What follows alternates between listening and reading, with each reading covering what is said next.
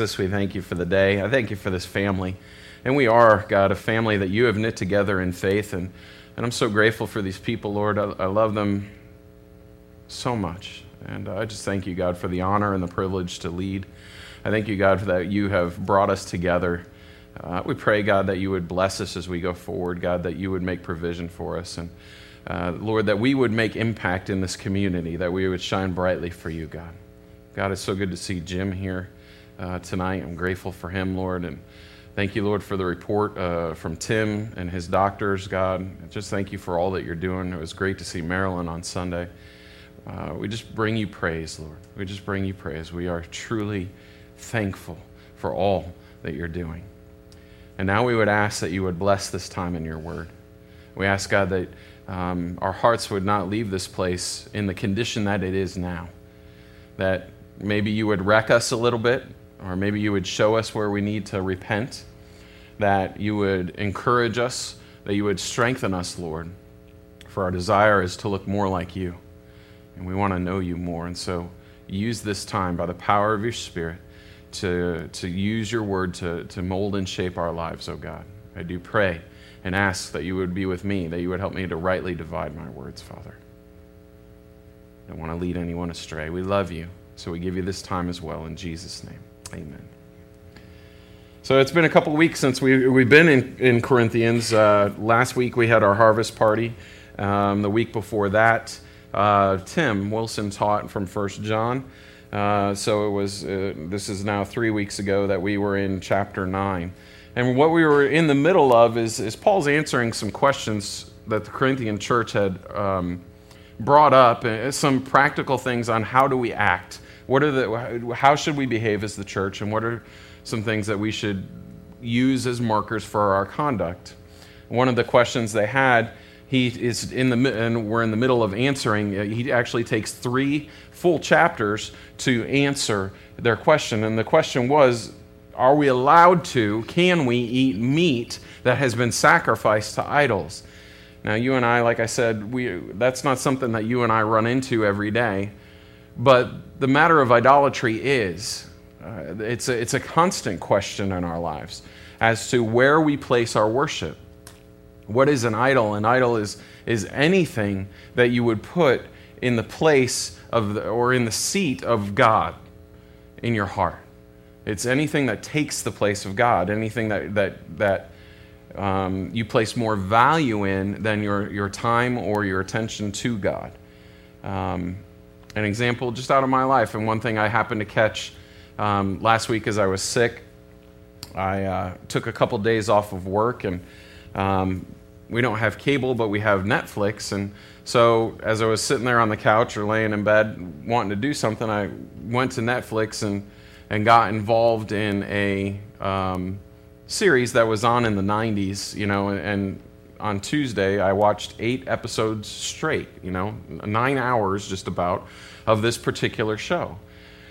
And God just toward the end of that day kind of tapped me on the shoulder and said, "Hey, how much time did you spend with me today?" And so for my for that day, the, the show had taken an idle spot in my heart. It had interrupted my fellowship, my time with God.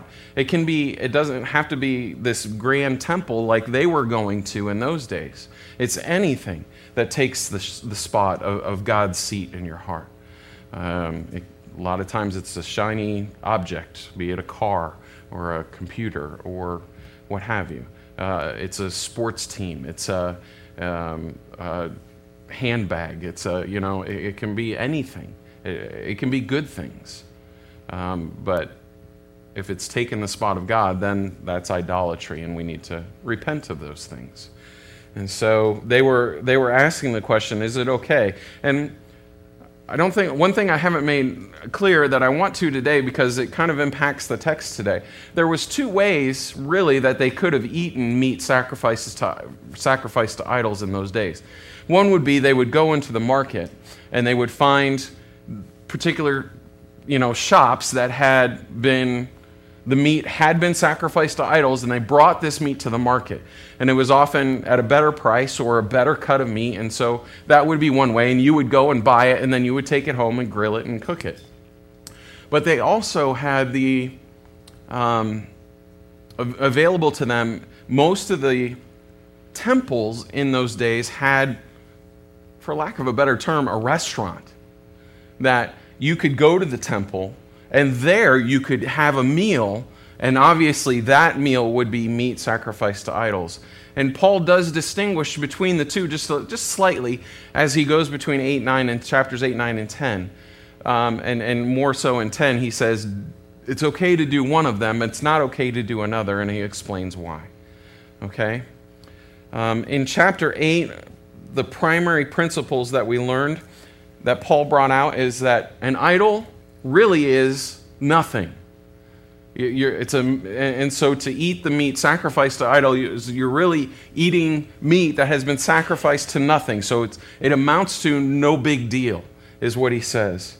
But the, the primary principle from chapter eight, and, and really through all of these chapters, is this, that love in the, in the Christian economy, in the, in the way you and I act with one another and with God, love is greater than knowledge.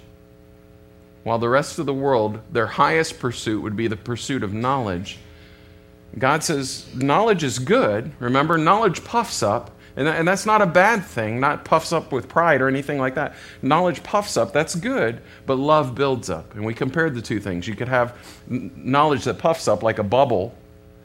Bubbles are good, you know, but it's a bubble. Or love builds up like a building, which is better. Well, love would be, obviously. And then in chapter nine, Paul showed with his life how loving is, is the important thing to do. He demonstrates the importance of giving up the liberties that he had for the sake of others. And that was kind of the idea, is that, yes, you can eat meat sacrificed to idols, but if it's going to make a brother stumble, we would consider their their hang-ups, or, or I'm sorry, their... Um, the things that convict them as more important than the freedoms that you and I have.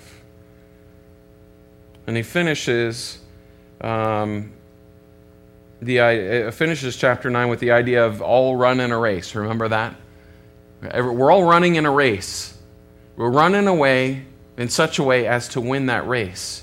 And so the principle there is you and I, we don't dan- see how close we can dance to the line of sin. That's not success in the Christian life. Uh, let me see how close I can get without actually sinning. And that's kind of what the Corinthian church wanted to do. Are we allowed to eat meat sacrificed to idols? Does this cross the line or does it not? And Paul says, why don't you run in, a way in, su- as, in such a way as to win the race? Get as far away from that line as you possibly can. Be over here somewhere. And so that kind of sets us up then for where we're at in chapter ten.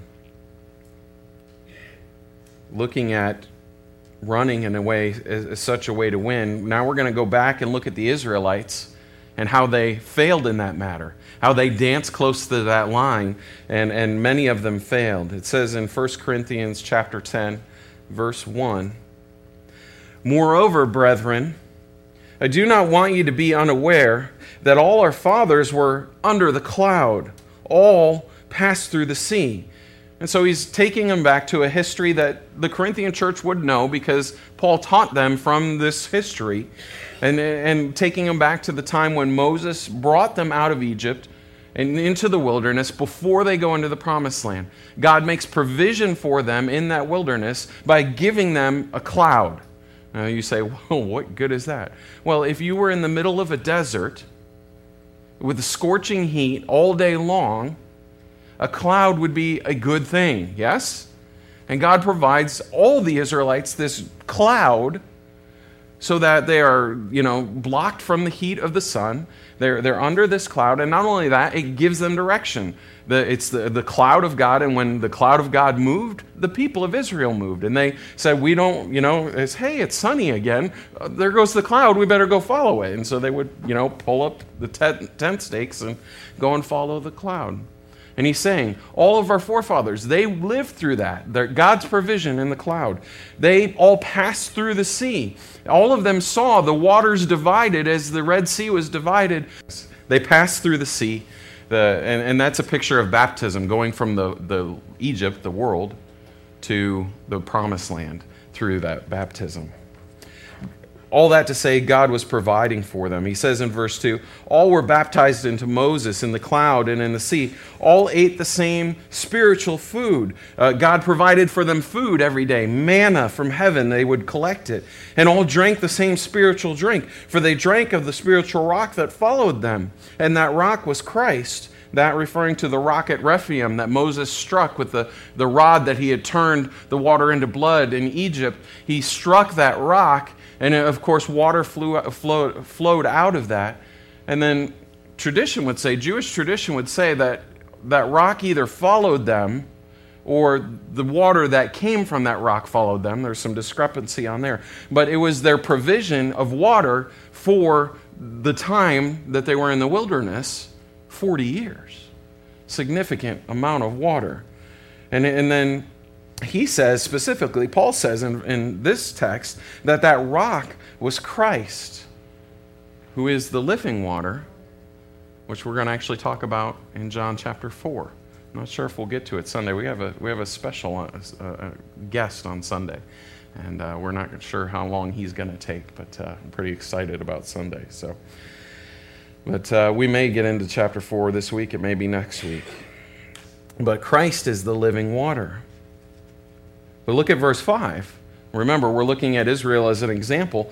But with most of them, God was not well pleased, for their bodies were scattered in the wilderness. He says most of them. But think back to the story. Who of that generation made it into the promised land? Two. Joshua and Caleb. Out of the, the one point two million Israelites, roughly, somewhere in there, some would say up to two million Israelites that were in the desert at that time, only two people made it. So was, was it that most of them God was not well pleased with, or all of them except Joshua and Caleb? They're the ones that went into the promised land and said, no, we can do this. God is with us. Look at the size of these grapes, remember? Look how God is with us. But everybody else doubted, and so God said, fine. We'll flush this generation.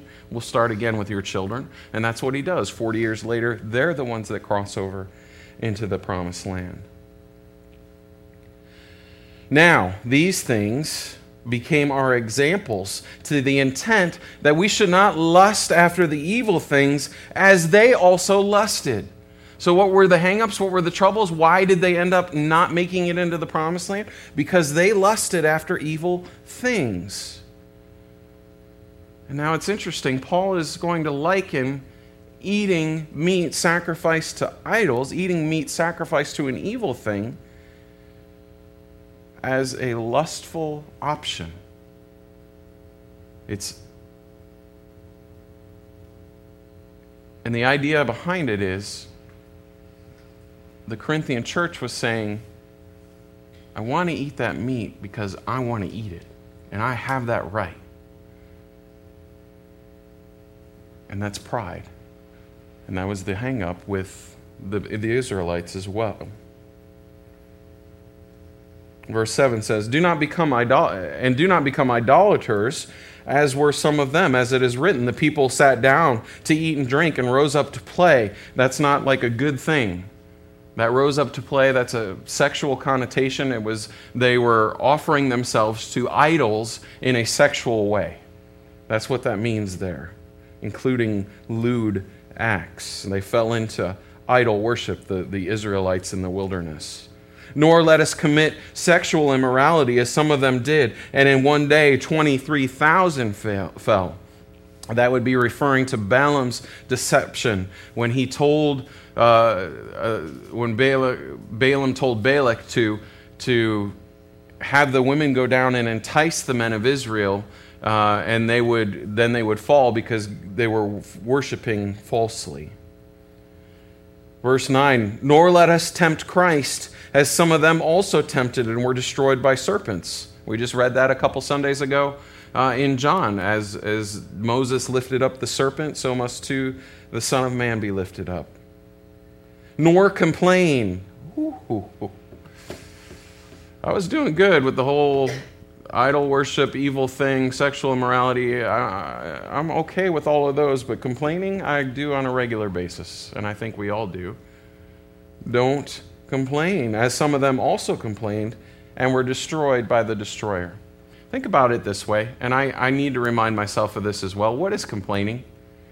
Complaining is essentially saying, God, you're not doing a good enough job with my life. That's what complaining is. It's telling God that you're not doing good enough because he's in control. And so we're not to complain. It's so dangerous. Now all these things happened to them as example, examples, and they were written for our admonition, upon whom the ends of the ages have come. Paul's saying, hey, we're living in the last days. We should be aware of these things. We should learn from their mistakes. It's our responsibility to look at the past and learn from their mistakes and not repeat them. And I like verse twelve. Therefore, let he, let him who thinks he stands take heed lest he fall. You and I, as we walk this life, we are to walk circumspectly. That means we're looking at our lives, we're considering the actions that we have. We are humble before the Lord. We don't become haughty. We don't become proud of how well we are doing. We take heed, because if we don't, there are things that will trip us up.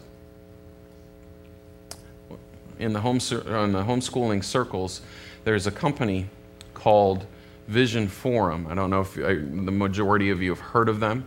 Vision Forum is a, a, a company that produces curriculum and books and movies and, and all kinds of things for the homeschool um, community. And they um, are very popular, uh, especially among young men uh, and young boys, very popular products and things like that. Doug Phelps was the president of Vision Forum until last week when he wrote this letter.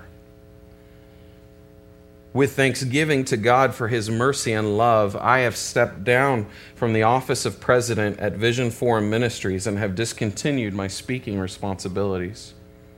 There has been serious sin in my life for which God has graciously brought me to repentance.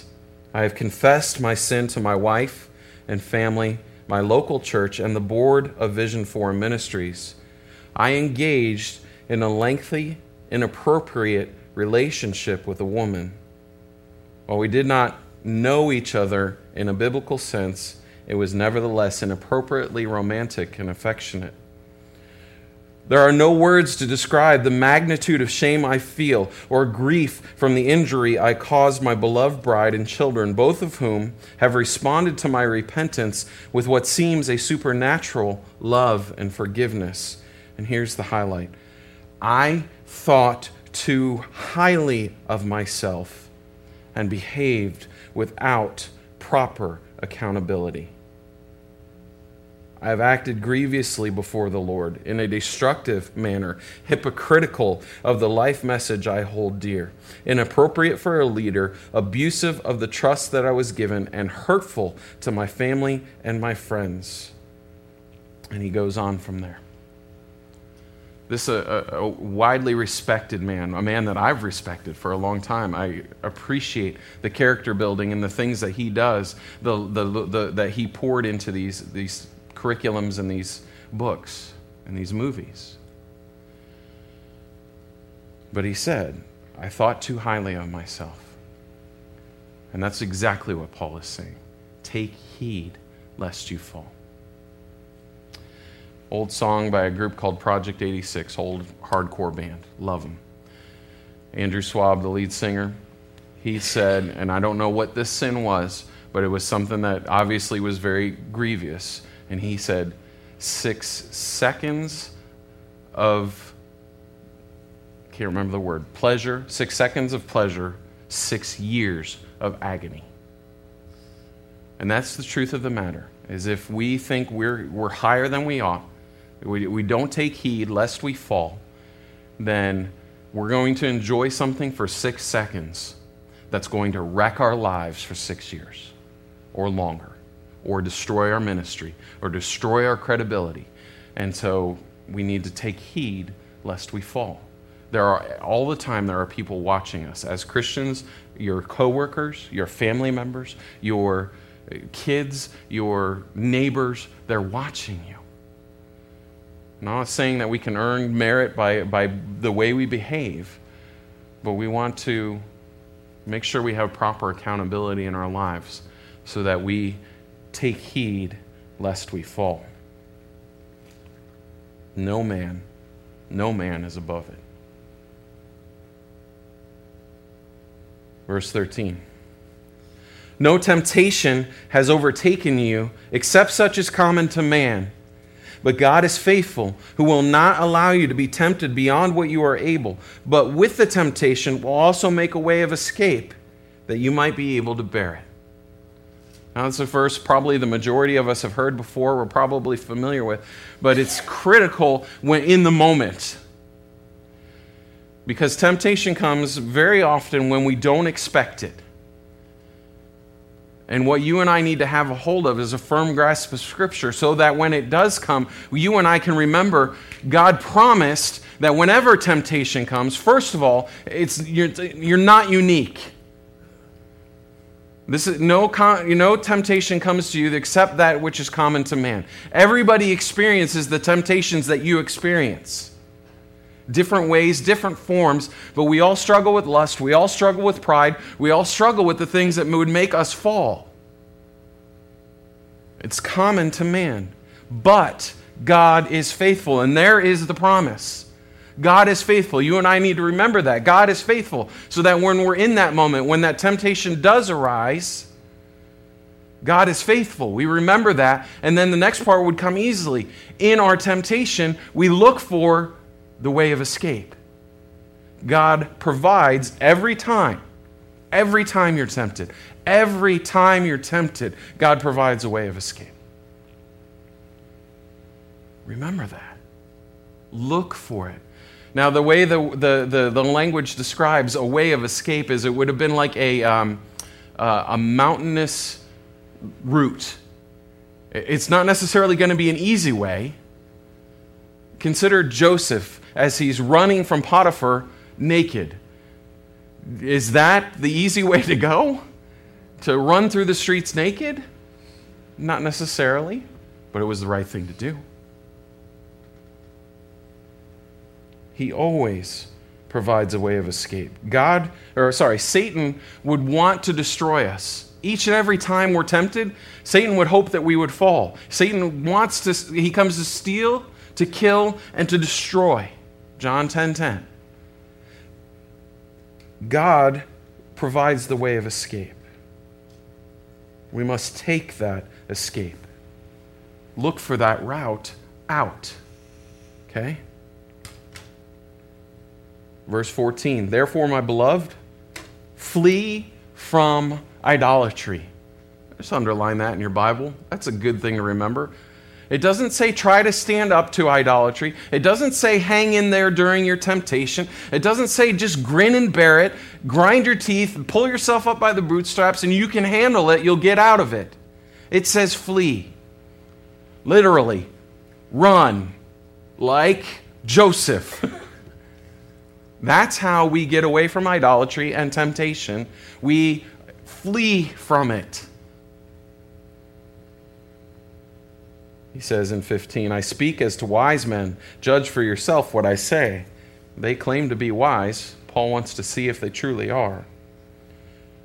And then he goes to the communion table, and that's what chapter eleven is going to deal with more specifically. The cup of blessing which we bless, is it not the communion of the blood of Christ? The bread which we break, is it not the communion of the body of Christ? For we, though many, are one bread and are one body, for we all partake of that one bread. Now, in order to understand this a little better, what you and I need to understand is the culture in those days. Because you and I, we, you know, pull ourselves up to the hog and trough and pay our nine dollars, and then we shovel in as much food as we can and let the next person do the same. Or we're at McDonald's, or we, you know, it's very rarely. I, I, I felt bad tonight because it's not often right now that I get to sit down with my family for dinner, and we did tonight. And we got everybody's plate ready, and we hadn't prayed yet together, and Reese has already got one taco down, you know. He's like, I was like, hey, buddy, I, I know we don't do this often anymore right now, but could could we pray together before we eat? And he's like, oh, sorry. And that just tells me we need to eat more together as a family. But in that day and in that culture, when you ate with somebody, when you broke bread with somebody, you became one with that person. You you and that person were joined together as you dipped your bread and they dipped their bread into the soup bowl in the middle, and you ate from that. That was a, a symbolic thing to say, we are one, we're in, we're in commonality. And, and and now Paul is likening that, likening that to the, the communion table, that as I drink the wine, as I, I eat of the bread, and you do the same. We are one in Christ. We are one family, and it unites us together. That breaking of bread and the drinking of the cup unites us. And so they were they found food very valuable, the time together as very valuable. They, they this connected people together. Verse eighteen, observe, I, uh, observe Israel after the flesh. Are not those who eat of sacrifices partakers of the altar? And those, and, and as Israel came through the wilderness and even were set up in the promised land, as they sacrificed to their God, they would, part of the pro, the, the thing that they would sacrifice, the sheep or the, the, the ox, part of that would go to the priest. Part of it would be burnt as a burnt offering to God, but part of it they would get as well, and they would eat that and then identify with the sacrifice that they needed to have. And they would recognize, oh, hey, I'm eating my sin offering because God has forgiven me of my sins. So he says, what am I saying then? That an idol is anything, or what is offered to idols is anything? Rather, that the things which the Gentiles sacrifice, they sacrifice to demons and not to God, and I do not want you to have fellowship with demons. Now, what is he saying there? Well, didn't he say in chapter eight, an idol is nothing, and now he's saying they're sacrificing to demons? What exactly? Well, you think about the, the philosophy behind an idol. It would be demonic In, in the in the philosophy, it, because what's it doing? It's pulling worship away from the one true God. And demons certainly would want that. And so he's saying, you don't want to have fellowship, you don't want to eat with what has been promoted by a demon. You cannot drink the cup of the Lord and the cup of demons. You cannot partake of the Lord's table and of the table of demons. So essentially what he's saying here, and I think he'll get into it a little bit more here, is he's referring now to, as a Christian, you shouldn't be eating at the restaurant there in the temple of an idol, okay? You shouldn't be going, all right, not the best analogy, but just so we understand, you don't go to strip clubs to eat the steak. You and I, as Christians, we don't do that. Well, they've got really good steak there. It's it's a good deal. Doesn't matter. It's the same idea. You don't go to the restaurant that the idols, you know, have out in front of their temple. We don't do that. That's what he's saying. Um, you cannot drink the cup of the Lord and partake of the Lord's table and the table of demons. Darkness and light cannot occupy the same space at the same time. We talked about that on Sunday. Or do we provoke the Lord to jealousy? Are we stronger than He? What's the answer to that? Just so I'm... No. We are not stronger than He. That's pretty easy to answer. And certainly we don't want to provoke the Lord to jealousy. What does that mean? God is worthy of all worship. And so when we place an idol where God belongs, we are worshiping that idol rather than worshiping God, and that is incorrect. He says in verse twenty-three, all things are lawful for me, but not all things are helpful. All things are lawful for me, but not all things edify. I love that. Hey, Paul says, I've got the liberty to do it, I could eat the meat sacrificed to idols, but it's maybe it's not the best thing for me. Maybe it's not something that would edify. And in that is our clue. The Corinthians were asking the wrong question. They were asking, hey, what harm is it if I eat a meat sacrificed to idol? What harm is it if I'm dancing real close to this line? That's the wrong question. What they should be asking is, what good is it? They're asking, what harm is it for me to do this? And Paul's saying, no, no, no, no, wrong question. What good is it for you to do that? It's of no value. Why dance that, why dance that close to the line? Why don't you run in such a way as to win? And here in verse twenty-four is our principle for all three chapters. Let no one seek his own, but each one the other's well-being. Yes, it's lawful, but is it edifying? Is this going to bless somebody else? Then I'm not going to, if it's not, I'm not going to do it. Work out, don't seek your own, what's what's better for the other other's well-being. And then he goes on to say, now considering those things sold in the market, eat whatever is sold in the market, asking no questions for conscience, conscience, conscience sake. For the earth is the Lord's and all its fullness. I love what David Guzik said there. He said, hey, the cow, when it was on the hoof, it was God's. So when it's on the grill, it's God's. I'm like, yeah, right on, dude. It doesn't matter where it's been sacrificed. The earth is the Lord's. If any, if any of you of those who do not, uh, where was I? Yeah, verse twenty-seven. If any of those who do not believe invites you to dinner and you desire to go, eat whatever's set before you, asking no question for conscience sake. But if anyone says to you, this was offered to idols, do not eat it for the sake of the one who told you, and for conscience sake, for the earth is the Lord's and all its fullness. Conscience, I say, not your own, but that of the other. For why is my liberty judged by another man's conscience? Again, back to the principle in verse twenty-four. We're considering others. You go and you, somebody invites you to dinner. Hey, I'd love to come. We, we're going to go hang out with some non-believers. We're going to have dinner with them. That's cool. Go ahead and do it. But as they serve up the steak to you, oh, by the way, that we sacrificed to an idol right before you came over. I hope you don't mind. Do you like it medium rare? Well, um, I do, but I'm going to have to pass. And it's not because your conscience is, is seared by that steak joke. Um, I didn't even plan that.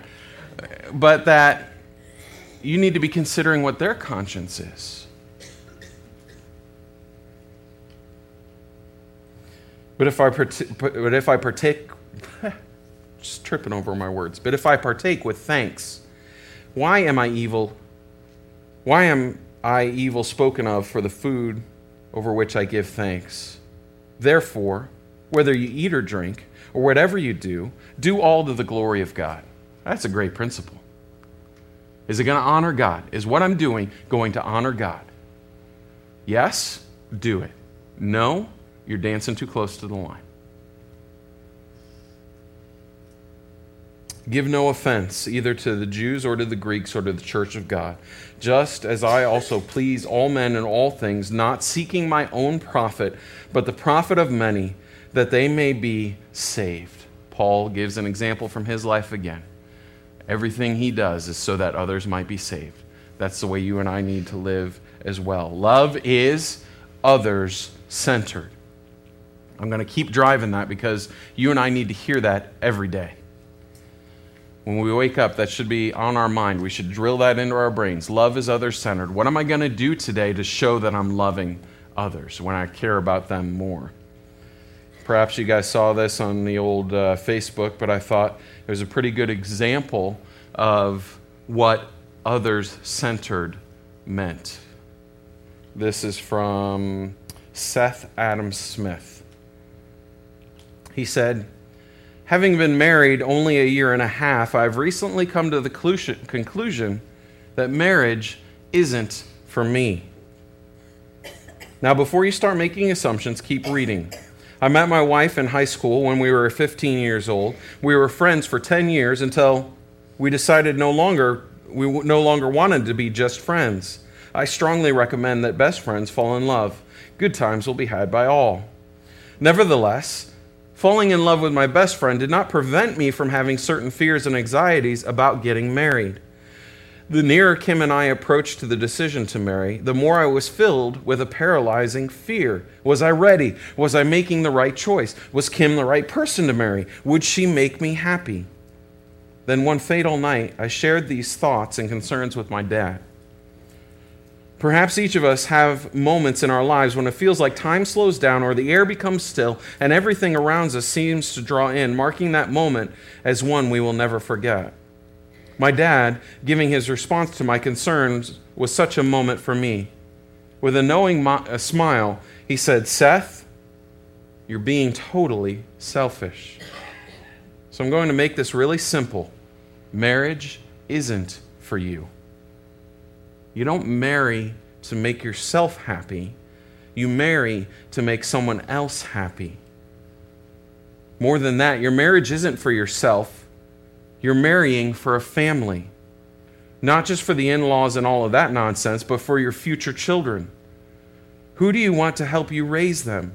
Who do you want to influence them? Marriage isn't for you. It's not about you. Marriage is about the person you married. It was in that very moment I knew that Kim was the right person to marry. I realized that I wanted to make her happy, to see her smile every day, to make her laugh every day. I wanted to be a part of her family, and my family wanted her part, to be a part of ours. And thinking back on all the times I had seen her play with my nieces, I knew that she was the one with whom I wanted to build our own family. My father's advice was both shocking and re- revelatory. It went against the grain of today's Walmart philosophy, which is if it doesn't make you happy, you can take it back and get a new one. No, a true marriage and true love is never about you. It's about the person you love, their wants, their needs, their hopes, and their dreams. Selfishness demands, what's in it for me? While love asks, what can I give? Some time ago, my wife showed me what it means to love selflessly. For many months, my heart had been hardening with a mixture of fear and resentment. Then, after the pressure had built up to where neither of us could stand it, emotions erupted. I was callous. I was selfish. But instead of matching my selfishness, Kim did something beyond wonderful. She showed an outpouring of love. Laying aside all the pain and anguish I had caused her, she lovingly took me in her arms and soothed my soul. I realized that I had forgotten my dad's advice. While Kim's side of the marriage had been to love me, my side of the marriage had become all about me. This awful realization brought me to tears, and I promised my wife that I would try better. To all who are reading this article, married, almost married, single, or even sworn to bachelor or bachelorette, I want you to know that marriage isn't for you. No true relationship of love is for you. Love is about the person you love. And paradoxically, the more you truly love that person, the more love you receive. And not just from your significant other, but from their friends, their family, and thousands of others you would never have met had your love remained self-centered. Truly, love and marriage isn't for you. It's for others. Love is others-centered. May we live that way. Amen? Let's stand. Let's close in prayer. Jesus, we thank you for the day. And, and Lord, I know that I have failed in loving well, and want to honor you by the way that we, I care and we care for others, God. I pray that we would take heed lest we fall, and that we would honor and glorify you with our lives and with our actions. Lord, that we would love you as you loved us. Jesus, your love truly was others-centered as you came and you died for us. Now may we live for you. In Jesus' name, amen.